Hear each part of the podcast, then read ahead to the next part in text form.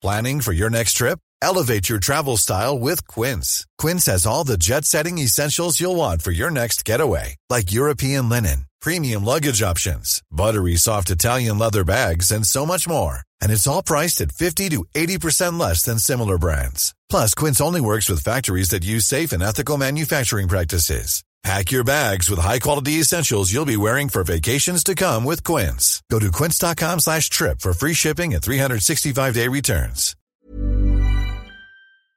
Phivolcs reminder, be ready for the big one. Update, in the wake of the powerful earthquake that struck Surigao del Sur on Saturday night, the chief of the Philippine Institute of Volcanology and Seismology, Phivolcs, said the country is more prepared now for the big one or a major, devastating quake. Phivolcs director Teresito Bacolcol urged the public to be ready for a strong quake. He said people must keep an emergency bag that contains, among others, medicines and food that can last at least up to three days. We are more prepared now than, say, 20 or years ago, Bacolcol told the Manila Times. He advised the public to be on alert and to not panic in case strong tremors occur. Preparedness is the reason why regular earthquake drills are conducted by the national and local governments along with the private sector, Bacolcol said. At the same time, he reminded the public that Phivolcs is the only official source of information about earthquakes and other disasters happening in the country.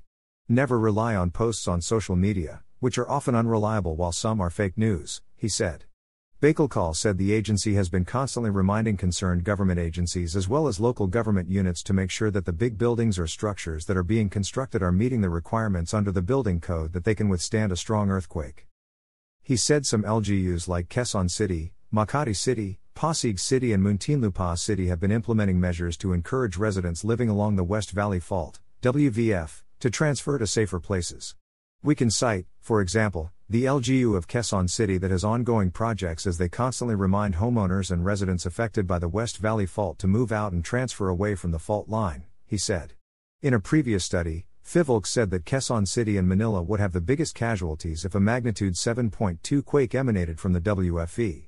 It said close to 6,000 people could die in Quezon City alone, and more than 24,000 could be seriously injured. The villages of Batasan Hills, Commonwealth, Bagong Silangan, Holy Spirit and Matandang Balara would be the most affected areas by a major tremor, Phivolcs said. Phivolcs said movements in the Philippine Trench and active fault triggered the Surigao del Sur earthquake, the strongest in a decade in Mindanao.